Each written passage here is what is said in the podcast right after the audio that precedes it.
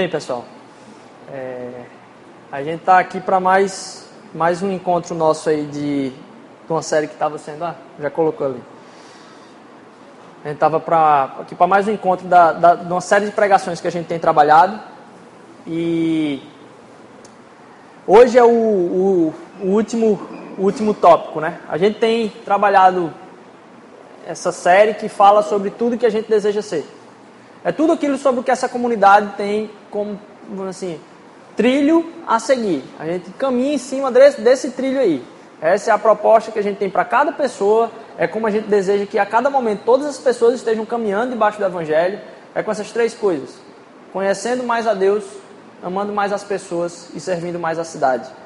É como a gente enxerga, não só como uma, uma, uma frase assim, né, de bonita, não. A gente realmente deseja, e a nossa preocupação que tudo que seja feito aqui seja feito para que as pessoas conheçam mais a Deus, que elas amem mais as pessoas e que elas sirvam mais a cidade. É, a gente falou já sobre o conhecer a Deus como a porta inicial aí de, de, de tudo que a gente vai conhecer a respeito de nós mesmos e a respeito do nosso próprio objetivo de vida, perdão, nosso próprio propósito de vida. É, o amar as pessoas como sendo a cultura na qual a gente vive, é, é, isso que a gente faz.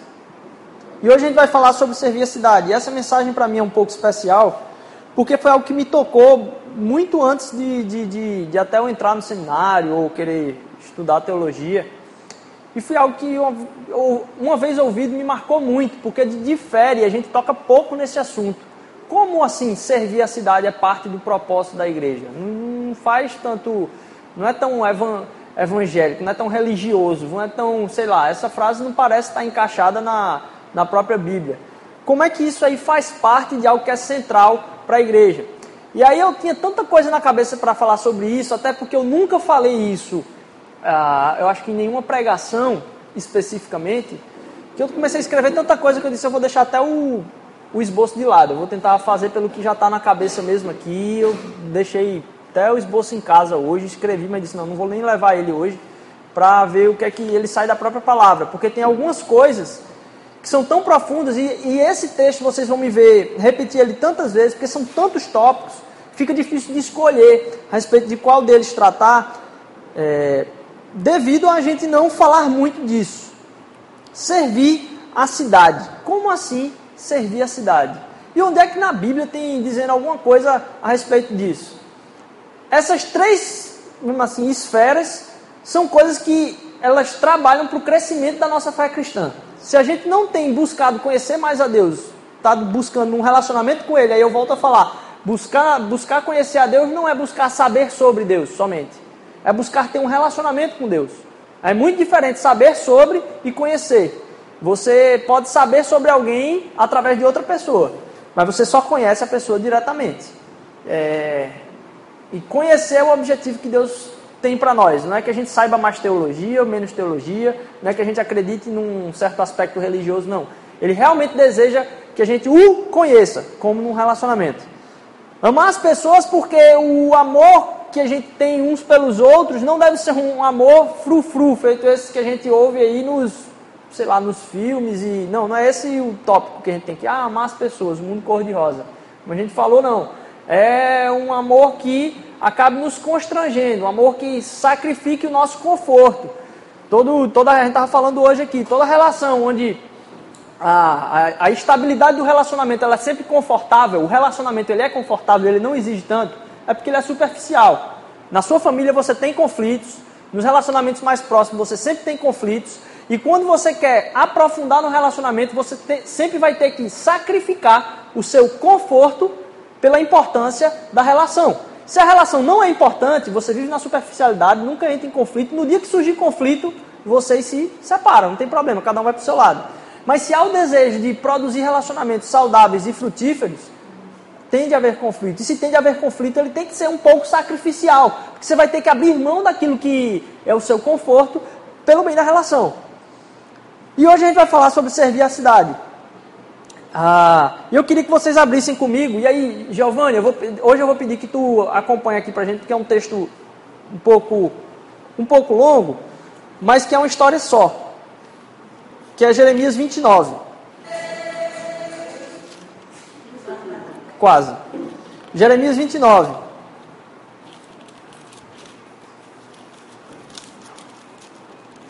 Jeremias capítulo 29, versículo do 1 ao 14. Jeremias 29, do 1 ao 14. Se achar aí, tu avisa, Giovanni. Jeremias 29, do 1 ao 14.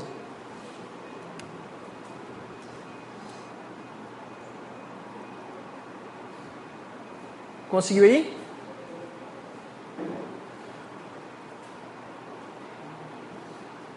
Jeremias 29, capítulo 29, do versículo 1 ao versículo 14. Legal, Giovanni, que bom, a gente conseguiu.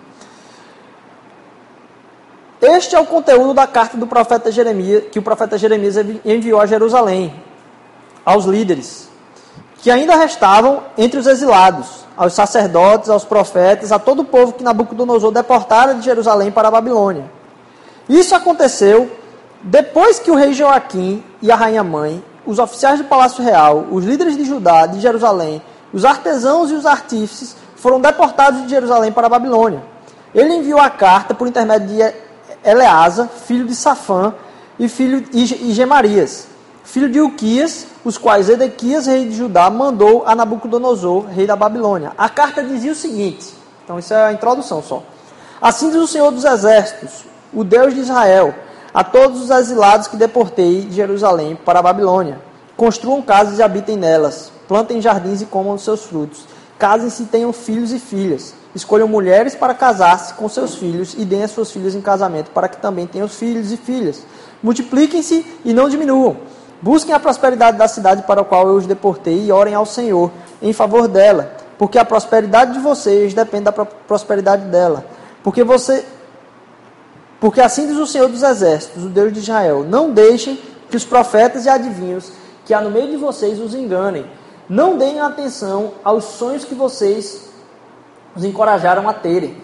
Eles estão profetizando mentiras em meu nome. Eu não os enviei, declara o Senhor. Assim diz o Senhor: quando se completarem 70 anos na Babilônia, eu cumprirei eu cumprirei a minha promessa em favor de vocês, de trazê-los de volta para este lugar.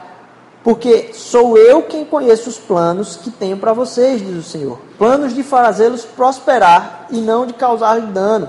Planos de dar-lhes esperança e um futuro. Então vocês clamarão a mim, virão orar a mim e eu os ouvirei. Vocês me procurarão e me acharão quando me procurarem de todo o coração. Eu me deixarei ser encontrado por vocês, declara o Senhor, e os encontrarei e os trarei de volta do cativeiro. Eu os reunirei, eu os reunirei de todas as nações e de todos os lugares para onde os dispersei, e os trarei de volta para o lugar de onde os deportei, diz o Senhor. Esse é um trecho de Jeremias que pouquíssimo talvez é usado. Talvez a gente só fala um versículo desse. Normalmente quando você ouve é, eu tenho planos para vocês, planos de prosperidade, planos de paz. Mas o texto como um todo, a gente dificilmente a gente analisa ele por completo. E para que a gente entenda um pouquinho de, do contexto aqui, a Babilônia estava tomando conta do mundo. O Império Babilônico estava no seu ápice. o rei Nabucodonosor começava a conquistar terras. E a estratégia que era usada de conquista é: eu conquisto uma cidade e eu pego a classe social produtiva e culturalmente é, avançada, que produz cultura naquela cidade e que desenvolve qualquer tipo de trabalho que influencia na produtividade da cidade, eu vou tirar elas de lá primeiro. Então, na, lá pelos anos 605 antes de Cristo, isso aconteceu alcançou-se Jerusalém e eu vou tirar dali as pessoas que produzem a alta classe que impactam na vida comum da cidade. Então, artesãos, pessoas de importância política, pessoas de importância de produção de artífices de religião também, coisas que eram produzidas para serem até mesmo é, tidas como parte da vida religiosa do povo. Essas pessoas que eram centrais na cultura do povo eram capturadas e tiradas dali. Por quê? Sem essas pessoas, que eram os articuladores de todo tipo de coisa que era a movimentação da própria cidade, ficava-se muito difícil sair do cativeiro. Revidar ou se rebelar contra aquilo ali. Você tinha a perda da esperança quando você trazia as pessoas que eram as mais influentes de manterem uma cultura que era local você tira elas dali e você leva para a Babilônia. Depois de cinco, seis gerações, aquelas pessoas que estavam na Babilônia agora começam a ter a cultura babilônica. Não tem como você voltar atrás em ter uma, vamos dizer assim, uma. Porque uma das barreiras de ser conquistado é a barreira própria cultural. Então você tira as pessoas dali, coloca na Babilônia e diz: ó, daqui a um tempo todo mundo esquece, eles vão ser dominados mesmo, vão se submeter a esse domínio. Essa era a estratégia principal do rei Nabucodonosor. E foi isso que aconteceu com o povo de Israel. Saíram de Jerusalém, foram para a Babilônia. E já, já estavam ali há alguns anos. E se você olhar isso é o capítulo 29. Se você for para o capítulo 28 depois, você vai ver que tem uma profecia diferente. Tem um outro profeta no capítulo 28, o capítulo 28 começa desse jeito, dizendo que um profeta chega e diz, só daqui a dois anos a gente zarpa, volta para casa, vai ser beleza, Deus vai colocar a gente de volta para voltar para o nosso lugar, então se preparem para a gente sair daqui. É, Deus é um Deus muito fantástico, é isso que vai acontecer. E aí, é, é interessante como nesse texto ele diz, Olhem para os profetas de vocês e vejam os sonhos que vocês colocaram na cabeça deles. Então, os profetas estavam repetindo aquilo que era o desejo do povo, não aquilo que realmente ia acontecer. E eles estariam sendo julgados por Deus, e essa é a carta de, de, de Jeremias para aquele povo, é, dizendo: olha, não é assim que vai acontecer, não. A palavra de Deus está muito clara. Esse cativeiro aí vocês tinham como promessa lá atrás que se vocês não se desviassem daquele caminho de idolatria que vocês estavam tendo, vocês iam sair da terra, e é isso que vocês vão experimentar. Então, Jeremias está colocando aqui uma palavra que acaba sendo um pouco dura para aquele povo. Que é muito difícil ouvir uma palavra dessa. Vocês não vão sair daí agora, não. Não é isso que Deus colocou para vocês, não. Mas tem outra coisa. Havia uma perspectiva do ponto de vista da pureza da cultura judaica que era, rapaz, eu não vou me envolver com outras culturas. Não tem como me envolver com outras culturas. A gente tem que criar aqui um gueto. A gente tem que criar aqui um negócio para que ninguém mexa com, vamos dizer assim, a nossa religião, para que ninguém mexa com a forma como a gente adora, que ninguém mexa com nada disso. Então, a, os judeus, quando foram capturados, eles começaram a montar acampamento fora da cidade, distantes, o máximo possível, daquilo que pudesse influenciá-los. Eles ficavam à margem daquela sociedade para tentar reproduzir aquilo que era a sua própria cultura num aspecto micro ali, não tentando se contaminar com o envolvimento com a cidade. E às vezes essa era a palavra do profeta, e mais. Eu digo que hoje talvez essa seja uma das, das coisas como é o evangeliquez, né? A gente tem aquelas frases, não se envolva com o mundo, saia do mundo, não escute música do mundo, não e essas coisas vão repetindo na nossa cabeça, como se isso fosse o chamado de Deus para o povo dele, quando na verdade isso nunca aconteceu. E aqui nessa carta tem um, um aspecto muito bonito desse aspecto, que é a proposta de Jeremias para o povo, através da boca de Deus. O que ele diz é: Ó, o que Deus está falando para vocês é o seguinte: vocês estão aí, vocês não vão sair nem tão cedo. E o recado de Deus para vocês que estão nesse cativeiro é: vão, montem casas, tenham filhos, multipliquem-se, busquem a prosperidade desse lugar, porque a, vocês buscando a prosperidade desse lugar, é assim que vai voltar a prosperidade para vocês. Certo? Busquem a paz e a prosperidade desse lugar. Então é uma perspectiva completamente diferente, porque a gente tem dois, dois, dois aspectos aí de como se envolver com a cultura, né?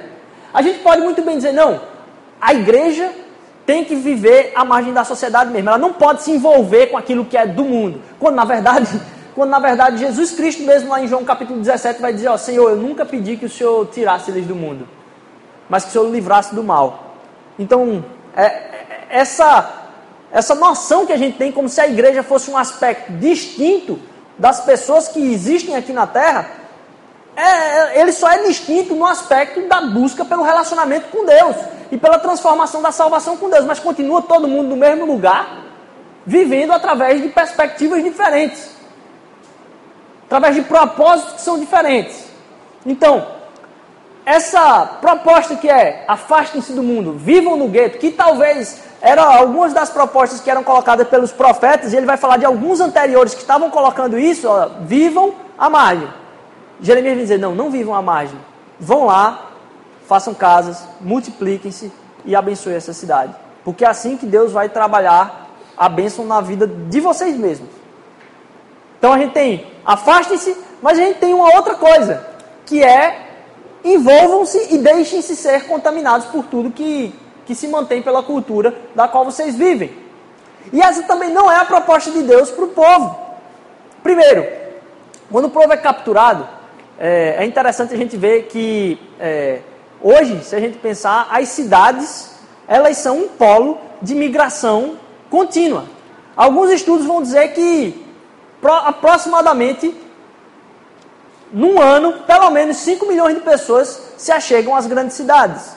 E se você for ver a migração das pessoas, todo ano nas grandes cidades, pessoas chegam em busca de oportunidade, em busca de facilidade de relacionamento, em busca de várias coisas que satisfaçam aquilo que é até mesmo seu propósito de vida. E não poucas pessoas fazem isso. Porque se por estudos 5 milhões fazem isso no ano, significa que só a cidade de Recife, né? Porque Recife não é Recife, Olinda e, e outros. Mas significa que umas 5 Recifes, 4 a 5 Recifes, fazem isso todo ano. E o investimento que deve se haver de pregação do Evangelho, da proclamação do amor de Jesus Cristo nas cidades, acaba sendo proporcional a isso. Então a pergunta que a gente tem que fazer é: poxa, o pessoal é, vi, quando a gente falou de, de, de, plantação de igreja, às vezes alguém vinha me perguntar assim: qual é o interior que vocês vão? Qual é o interior que você vai? Eu digo: não, é aqui na cidade mesmo. Mas aqui já não tem muita igreja. Eu disse: rapaz, se tem essa quantidade de pessoas caminhando para a cidade todo ano, será que a quantidade de plantação de igrejas e de comunidades surgindo para que as pessoas possam se envolver com o amor de Cristo está correndo na mesma proporção? Se não, o mundo está caminhando de uma forma desproporcional ao não encontro de Cristo. Então, o amor por essas cidades e ah, trabalhar dentro da própria cidade acaba sendo um ponto-chave da pregação do Evangelho e da experiência do que é o amor de Cristo no meio de comunidade. E é interessante ver como no, no, no início do, dos versículos aqui ele fala assim: ó, o rei Nabucodonosor deportou vocês. Jeremias falando, introdução. Logo em seguida, lá no, no versículo 4, eu acho, ele vai falar assim: assim diz o Senhor, eu deportei vocês. E no último versículo ele fala a mesma coisa: eu vou tirar vocês daí, porque fui eu que deportei vocês. Então, ao mesmo tempo que Nabucodonosor foi quem deportou, Deus está dizendo assim: ó, nesse tempo que vocês estão aí, eu não perdi o controle. O controle de como as coisas estão acontecendo nunca saiu da minha mão apesar da minha permissão eh, deixar que coisas que não são a minha vontade aconteçam, eu nunca perdi o controle. Isso nunca deixou de sair da minha mão. Então, é, a gente começar a enxergar uma cultura tão distinta daquilo que a gente acredita como sendo o propósito do Evangelho para a vida das pessoas, a gente experimentando isso dentro de uma cidade, a gente vê isso acontecendo, a gente tem como fazer um paralelo com o que o povo vivia naquela época lá na Babilônia. Uma cultura pluralista, estava difícil de sair. Uma cultura onde a pluralidade era tida como um certo tipo de Deus, onde não importa o que é verdade, a gente falou isso um pouquinho aqui hoje, cada um tem a sua própria verdade, como ah, isso impacta a minha devoção ao próprio Deus. Uma sociedade que é completamente hedonista, onde o prazer é quem dita quem você é, e não você é responsável pela determinação dos seus desejos, é os desejos que determinam quem é a sua identidade, não a sua identidade busca controlar os seus desejos. Então a gente tem uma coisa que é muito diferente daquilo que a gente acredita. Mas qual é a resposta que a palavra de Deus dá para o povo nessa situação e que se compara ao que é a minha situação e a sua hoje, na cidade onde a gente vive? Ele diz: ó, vão e construam casas. Façam dali o seu lugar. Montem aquilo ali como se fosse o seu lugar. Entendam que aquilo ali é o lugar que é para onde você está, perto, e montar casa. Então a gente começa a trabalhar um aspecto muito negativo que se tem na pregação do Evangelho, quando não se entende o propósito do envolvimento com a cultura e com a cidade. Que é, afastem-se e esperem a volta de Jesus Cristo. Porque se tem esse, esse tema como se fosse normal, ó, só não vamos esperar ele voltar e é isso que é a proposta de Deus para a gente. Não, nunca foi isso. Se construam casas lá. Vão lá e habitem. Morem lá. Porque no, na primeira chance que se tem, eu disse, eu vou para um lugar que é melhor. Eu vou para um lugar que é melhor. Eu vou para uma cidade que é melhor. Eu vou morar em outro país. Eu vou morar num, num, lugar onde não tem tanta podreira. E quantas vezes eu já escutei um bocado de cristão falando isso? Como se o motivo da mudança dele é que aqui está uma porcaria e eu vou para um lugar que é melhor do que esse que está uma porcaria aqui. Se isso acontecesse, se você acredita que a sua fé tem um propósito, e você diz que o motivo de você sair do lugar de onde você está é porque está ruim, imagine se todo mundo que tem um propósito na vida de transformar a cidade fizesse a mesma coisa que você. Na verdade, a gente devia estar sondando o coração de Deus. Senhor, onde é que está ruim? Que o Senhor precisa que eu vá? Que eu quero ser luz num caminho, num lugar onde está péssimo. E não ter o egoísmo de dizer, não, eu vou sair daqui porque aqui não presta e cidade A, B ou C é melhor do que aqui. Não, eu disse, onde é que o Senhor tem um propósito para mim? Onde é que eu posso ser útil ao Senhor? Porque eu quero estar num lugar onde o Senhor quer transformar a cidade. E essa é a proposta que Deus vem fazer para o próprio povo. Vão e construam casas. Está. Agora. Vão e construam casas.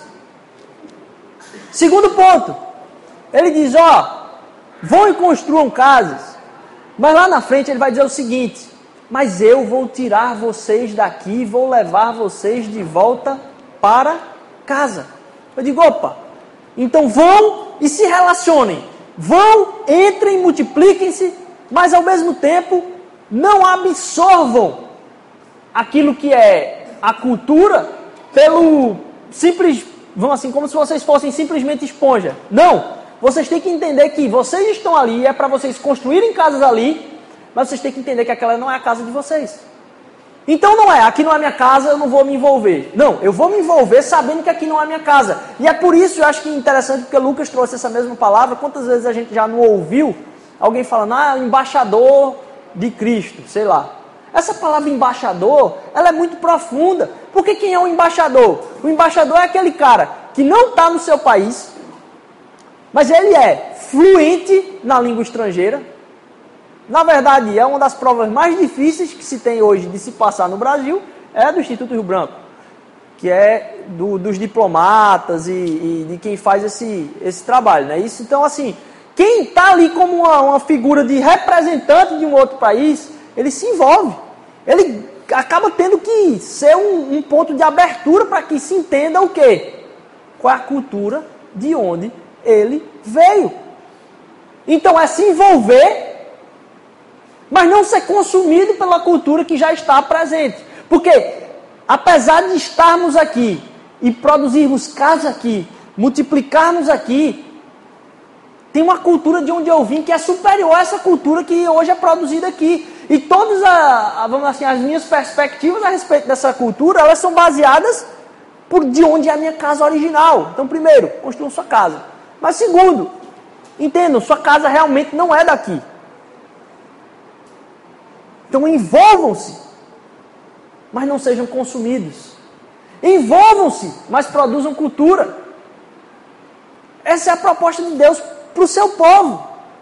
Porque essa palavra assim do embaixador, daquele que vai trazer a cultura do reino, ela é permanente no Novo Testamento.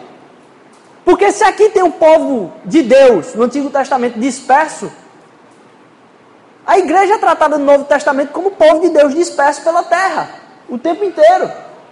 Então, a nossa relação com a cultura não é eu me afasto disso aqui. Não, não é isso só. É dizer, eu vou me envolver, porque aquele povo que está ali me interessa. Eu vou me relacionar, porque aquele povo ali me interessa.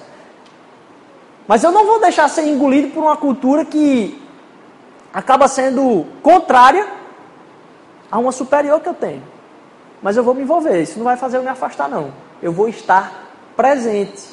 Esse é o meu desejo. Eu tenho que estar presente. E mais, é, isso porque alguns valores eles são contrários. E a gente podia falar aqui dos temas centrais da idolatria, que são sexo, poder e dinheiro, onde a perspectiva ocidental e a gente fala um pouquinho da oriental depois também, mas a perspectiva ocidental é o poder estar com o indivíduo, o poder estar com o indivíduo. A supremacia do indivíduo é aquilo que pode, você vai por desenho, tudo em hoje da Pixar é, seja quem você pode ser. Alcance aquilo que você é bem autoajuda. É, o que você quiser ser, você pode. Aquilo que você desejar ser, você consegue. É a supremacia do seu desejo individual. Essa é a pregação que a gente tem hoje no lado ocidental do mundo. E o, as conquistas individuais elas são colocadas como sendo supremacia das coisas. Por um outro lado, você tem um mundo, assim, parte do mundo oriental onde a tribo é importante. Então a conquista da minha tribo é importante e mais importante que a conquista individual. E o evangelho não é nenhuma das duas coisas. Porque se você pegar, por exemplo, é, é, essas três que são o calcanhar daqueles da idolatria, sexo, é, dinheiro e poder, você enxerga, por exemplo, no sexo, se eu pegar a cultura do reino, eu tenho que eu não experimento a sexualidade para trazer prazer para mim. Não é a supremacia do eu que vai ditar como eu me relaciono sexualmente.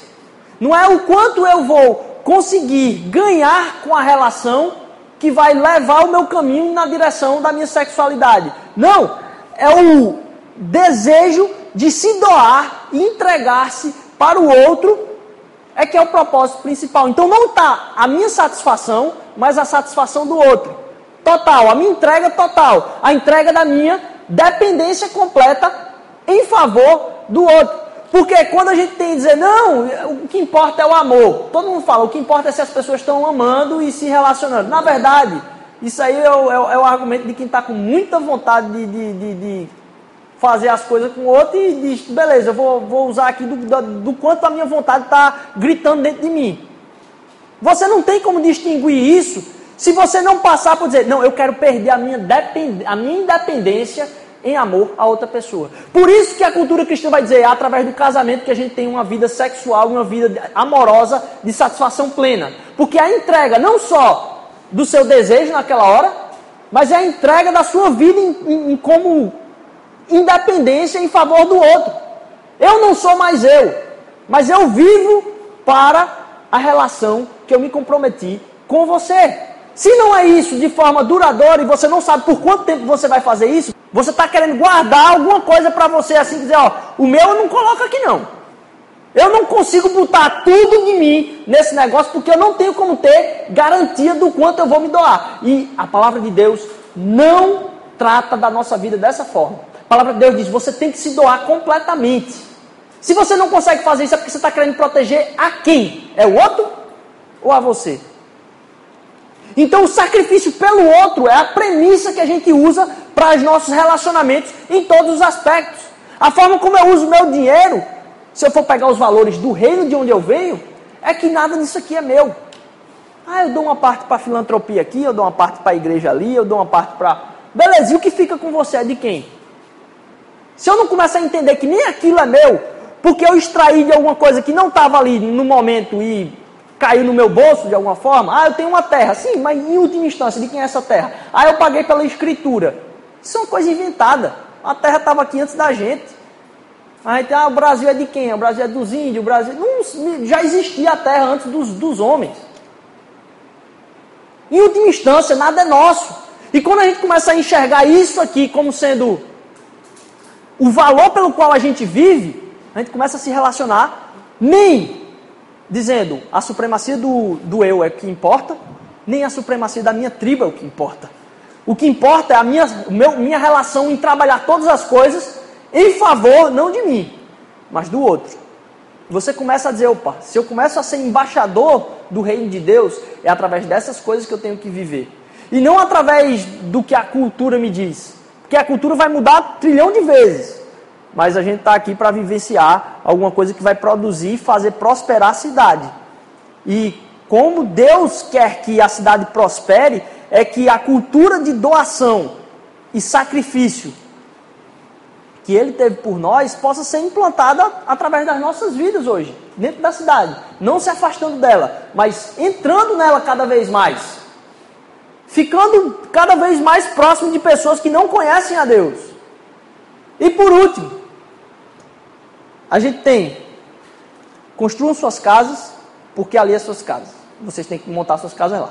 Aí depois ele fala, agora as suas casas não são de lá, porque assim, Sua casa, em última instância, é em outro lugar. Agora, em, último, em última instância, uma coisa que é bonita ver é que a proposta que ele tem para o povo não é simplesmente, eu disse, olha, vão lá, busquem a prosperidade das cidades, vocês vão ter em retorno. Como se isso fosse uma questão utilitarista. Não, não é simplesmente isso. Por quê? Tem uma palavra aí. Tá aí, Gil, se puder jogar lá, eu agradeço.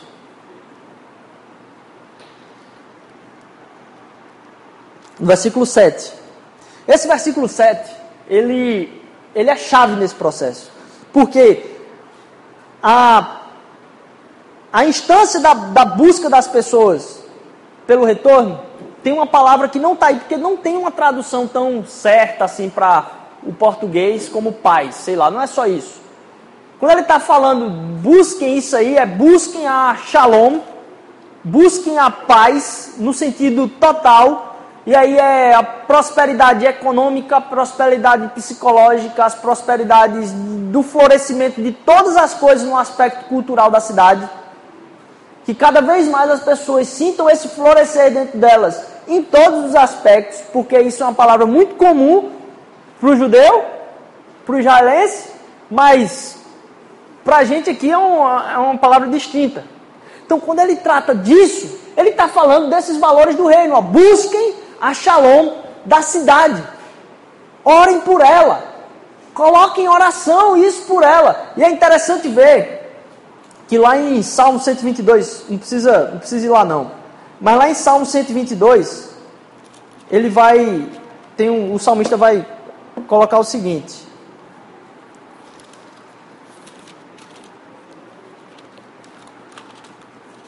Salmo 122, versículo 6.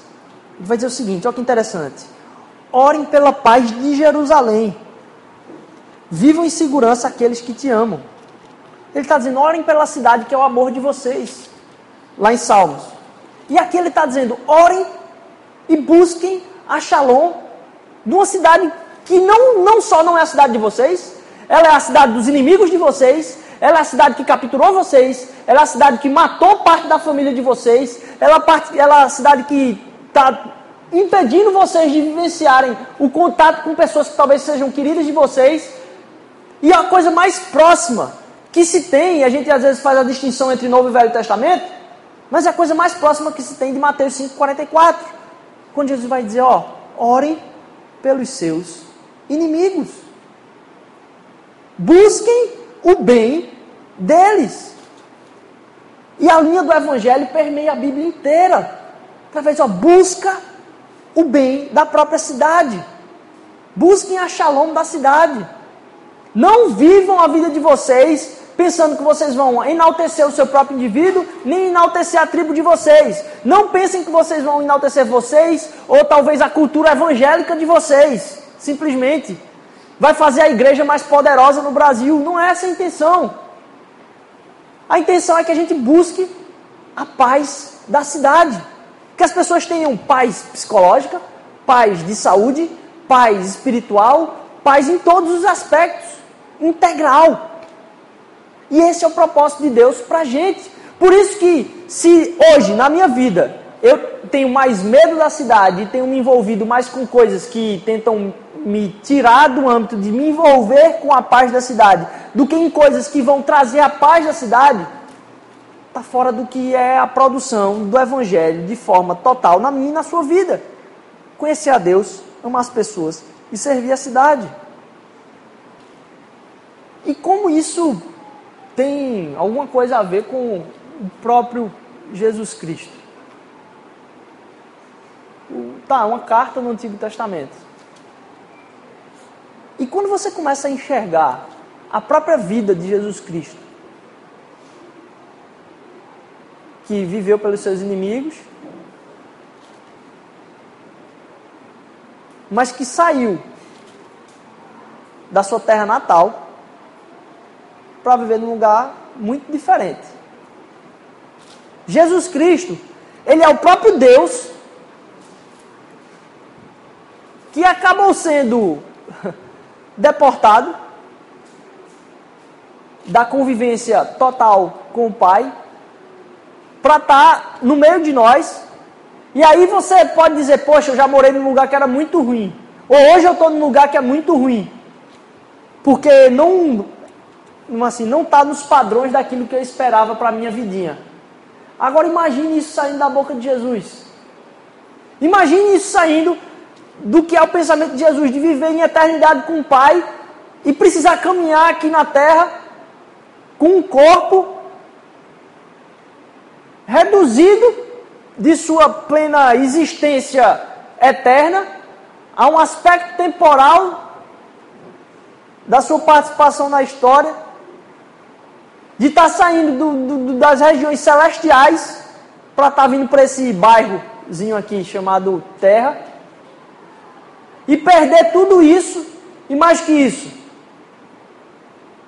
Se lá em Jeremias 29 Deus fala para o povo: olha, vocês têm que se doar para buscar a prosperidade. Se vocês buscarem a prosperidade, vocês vão acabar vivenciando essa prosperidade da cidade em vocês. Quando a gente olha para a vida de Jesus, não é a mesma proposta. Porque para Jesus era você para buscar a prosperidade, daquela cidade, prosperidade da minha e da sua vida, a shalom e a paz da minha e da sua vida, você vai ter que morrer. Essa é a proposta. Se você não fizer isso, eles morrem. Mas se você fizer isso, quem vai morrer é você. Para que se tenha essa paz de relacionamento completo com Deus. Então, o envio de Jesus Cristo à terra deve ser o alvo do meu e do seu envolvimento com a própria cidade. Dizer, nossa, o que é que foi feito por mim? Teve alguém que veio aqui e não só procurou a minha paz, mas morreu por ela. Morreu por ela. Perdeu tudo aquilo que tinha para que eu tivesse essa paz. E quem sou eu para ficar reclamando agora do como eu tenho que viver para produzir paz na cidade onde eu vivo?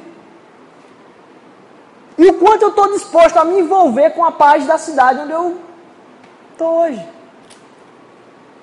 Que não se gere através do Evangelho uma comunidade de pessoas que se afastem daquilo que é a produção de paz e do conhecimento de Deus para outras pessoas que vivenciam a cidade.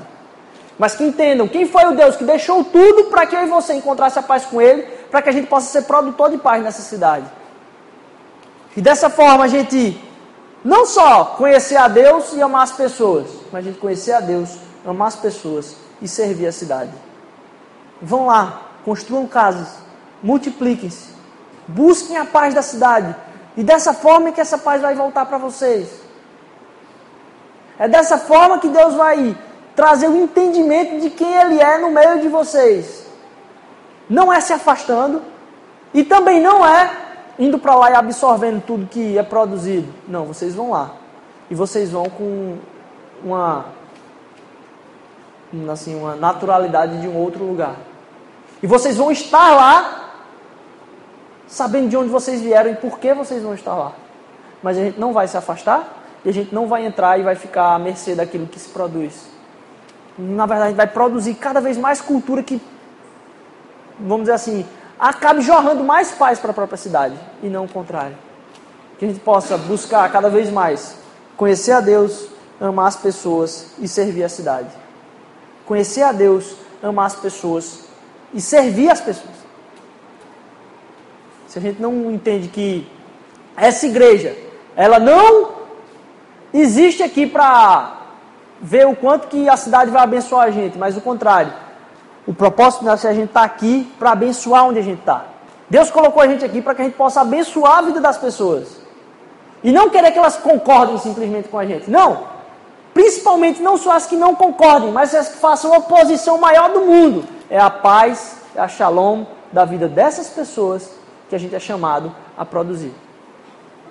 Deus nos chamou a estar tá proclamando essa paz, não só para as pessoas que concordam com a gente, não só para as pessoas que discordam simplesmente da gente, mas para que fazem mais oposição, aquelas que são as mais inimigas do nosso ser.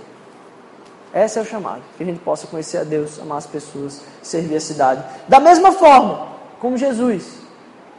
Apesar de ser quem ele era, Deus, o próprio Deus, abdicou disso. De toda a realeza que isso envolvia. E veio servir. E veio se sacrificar à custa da própria morte.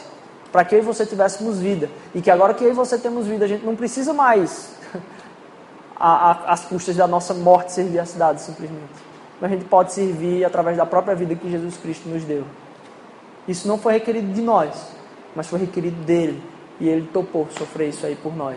Que a gente possa entender que até mesmo no serviço à cidade, o que está envolvido é, é evangelho, é o amor de Cristo. É a nossa decisão de estar tá deixando as nossas coisas em favor do outro. Da mesma forma que Jesus Cristo não colocou como valor a ser o próprio Deus, mas humilhou-se até a morte, morte de cruz. Que Deus abençoe.